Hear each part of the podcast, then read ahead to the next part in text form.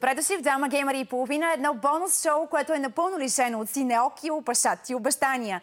В днешния епизод коментирахме разкритието на Starfield, първият изцяло нов франчайз на култовото студио Bethesda от повече от 20 години.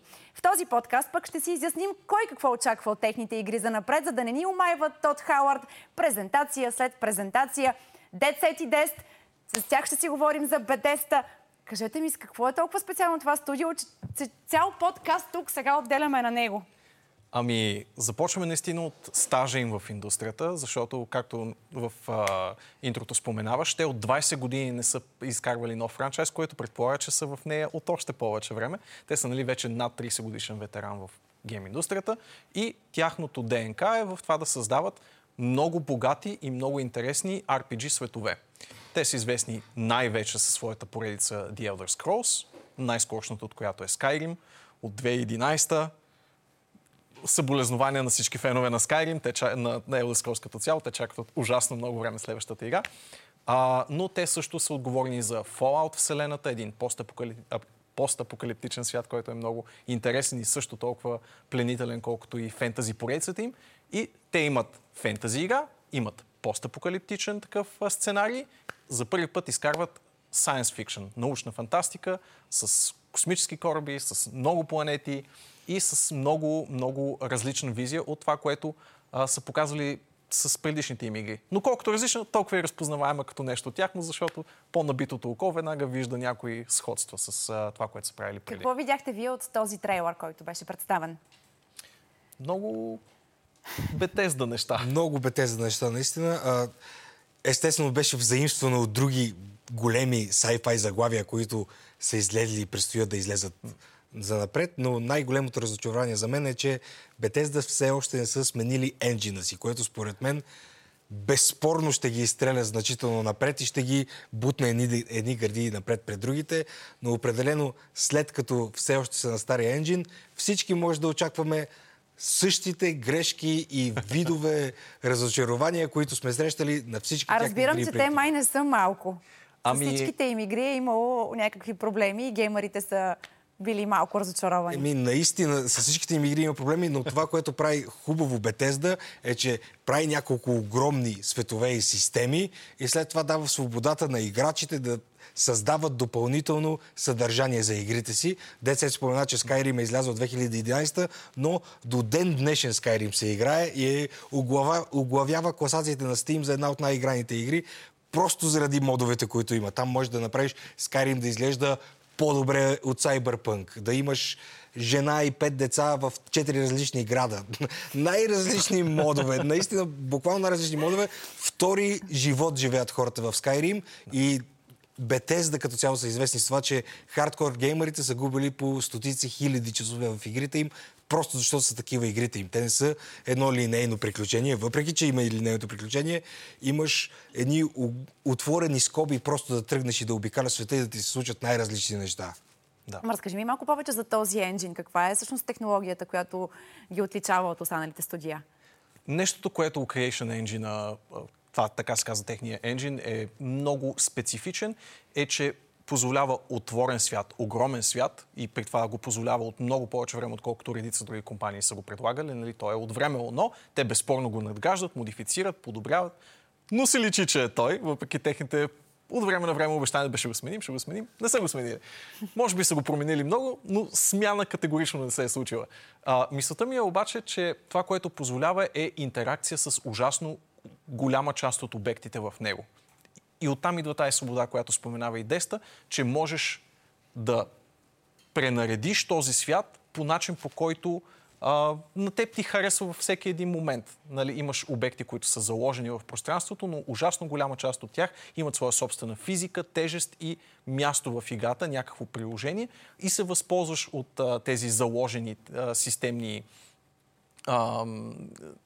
нали, от тези системи в играта, за да направиш нещо, което на теб ти е забавно в конкретния момент. Един блестящ пример бих казал в Skyrim, това е някъде, където го няма в Quest или не са казали девелоперите, че се случва, е просто да отидеш в магазина, да вземеш една кофа, да я обърнеш и да я сложиш на главата на продавача. И може да откраднеш след това, каквото искаш, защото той не те вижда.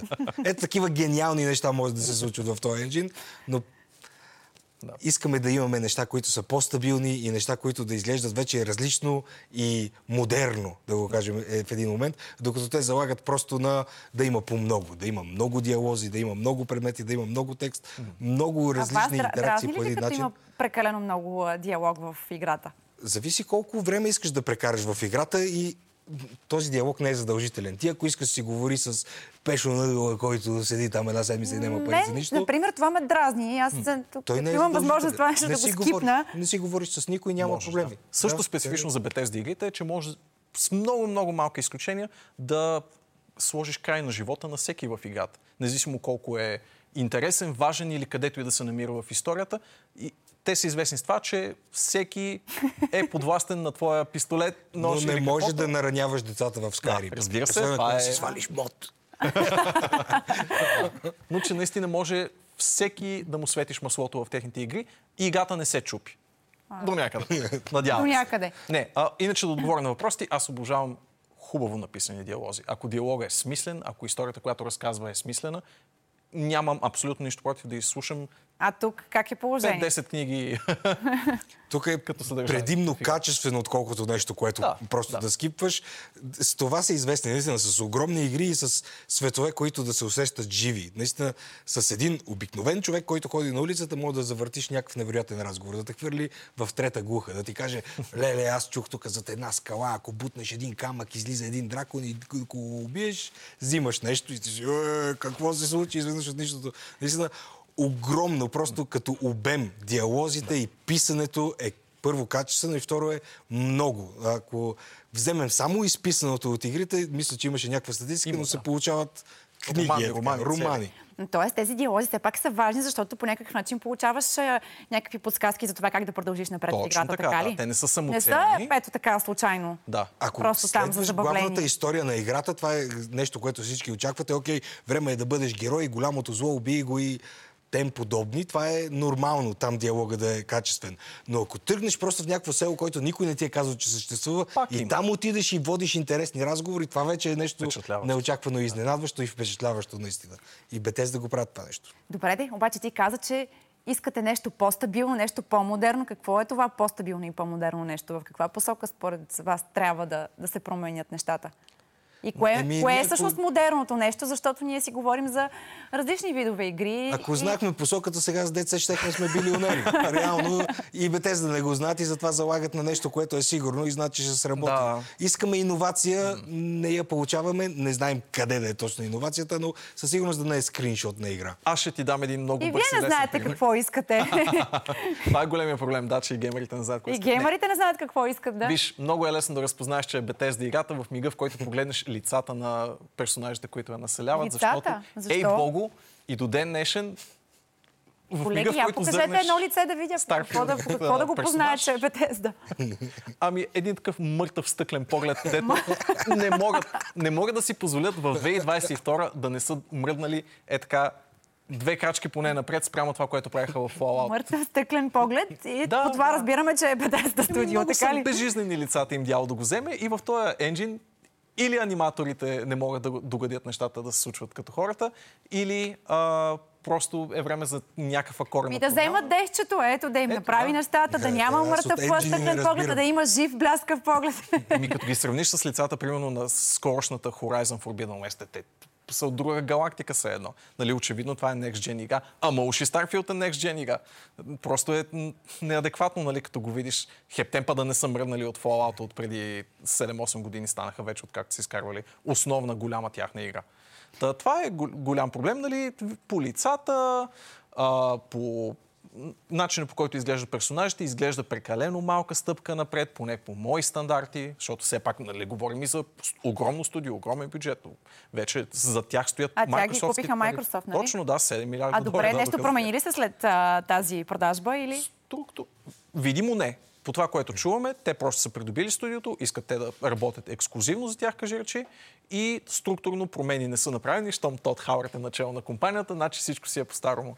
Нашия любим си много лъжец, както го закачаме от време на време, но е факт. Сега разбирам, че освен новината за Starfield, са казали, че ще има и Elder Scrolls 6 и следващ Fallout 5.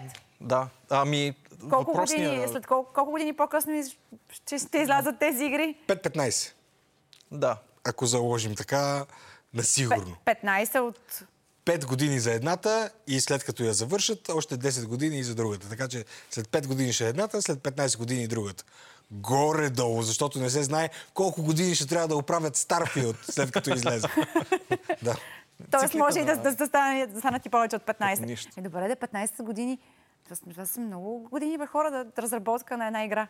Ами защо всъщност толкова много години се разработва една AAA игра? Пусто тогава. Това е специално Bethesda игрите. Публиката им е свикнала на определено качество. Не говорим за това как бъгва, ами за това колко много неща може да вържиш играта. И с модернизирането на игрите и с различните неща, които предлага една, друга и трета игра, ти трябва да вземеш най-доброто от всички игри и да го направиш някакси да работи в енджин, който е на 20 години. Така че главно заради това. А ползват ли се все още с доверието на геймарите от студиото? Има ли са... Или след всички бъгове вече... Това ми е много интересен момент, защото гейм индустрията, по-скоро феновете... Вие двамата имате доверие на това студио и на нещата, които сега ще изкарат. Искам Starfield да успее. Харесвам Bethesda като цяло, техният подход е много интересен, но е факт, че геймерите са се променили доста, откакто последно те изкарваха игра. И интернета в момента е много концентриран върху това да си прави шегички с недодялани игри, тъй наречените мимове, компилации и така нататък в интернет и в... геймерските медии са унищожително подигравателни към игри, които са се издънили специално с бъгове и с такива най-първични недостатъци, които веднага се набиват на очи. Cyberpunk беше много прословут пример за това. Наистина, те имат и други проблеми, но тези, които веднага се набиват на очи, са именно графичните недодяланости и точно типа бъгове, които и Bethesda правят доста като... фундаментални проблеми, нали, в техните заглавия. От тази гледна точка ми е много интересно да видя дали геймерите ще са по-търпеливи към това, което Bethesda да изкарат, дали то ще бъде пък и една идея по-полирано, защото това отлагане, което коментирахме в някои от нашите новинарски емисии, мисля, че дори в днешната споменавахме за отлагането на Starfield, е защото, поне така се твърди според слухове, девелоперите се притесняват на глас, нали са го казвали, че да не станат следващия Cyberpunk. Следващото посмешище на индустрията с това колко е бъгава играта на релиз и за това е отложено с почти една цяла година. Заглавието, за да бъде полирано максимално.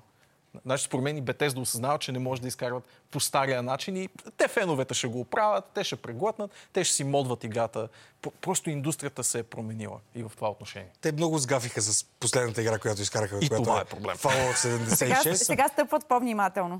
Не знам дали стъпват по-внимателно, защото пак имаше обещания. Todd Howard е главният виновник Fallout 76 да е толкова зле, защото той излезе и каза: "Лично ще мога да вземете дъгата и да я въртите", и ти влизаш в играта и един лист хартия се измят. Нищо от това, което беше обещано и реално сега имаме обещанията за 100 системи, 1000 звезди, 1000 планети, всичките, които ще мога да на всяка планета и ти си казваш, окей, аз ако искам всичко това да е качествено, то ще трябва човек от труд за всеки да вземе и да модели различните планети, градове и да напише диалог за всички хора, които са вътре. Това е невъзможно. Тоест, разбирам, че ти нямаш много доверие на тези. Ами, знам, че ще бъде процедурно генерирано всичко за това нещо и там вече нямам доверие, защото посредством този метод, ако нямаш много хора, които да вкарват много часове, качеството започва да пада. Да. И другото, което е, на мен ми се иска Starfield да успее, но това значи едно, че Starfield, ако успее, е грабнала публиката от No Man's Sky, една игра, която в момента живее 5 животи и разцепва всички, навсякъде има супер много елементи от No Man's Sky в тази игра. Така. Е грабнала вниманието на хората, които чакат Star Citizen и Elite Dangerous, което е една брутална игра за космически битки. Всички тези три големи титана, според мен, на космическите игри, Starfield в момента излиза срещу тях. Така са си заложили. Това им е сега The Holy Trinity, което е фентази, постапокалиптик и sci-fi, но... много нагоре, според мен. Наистина е голям ръб, според мен голям наклон, който трябва да изкачат.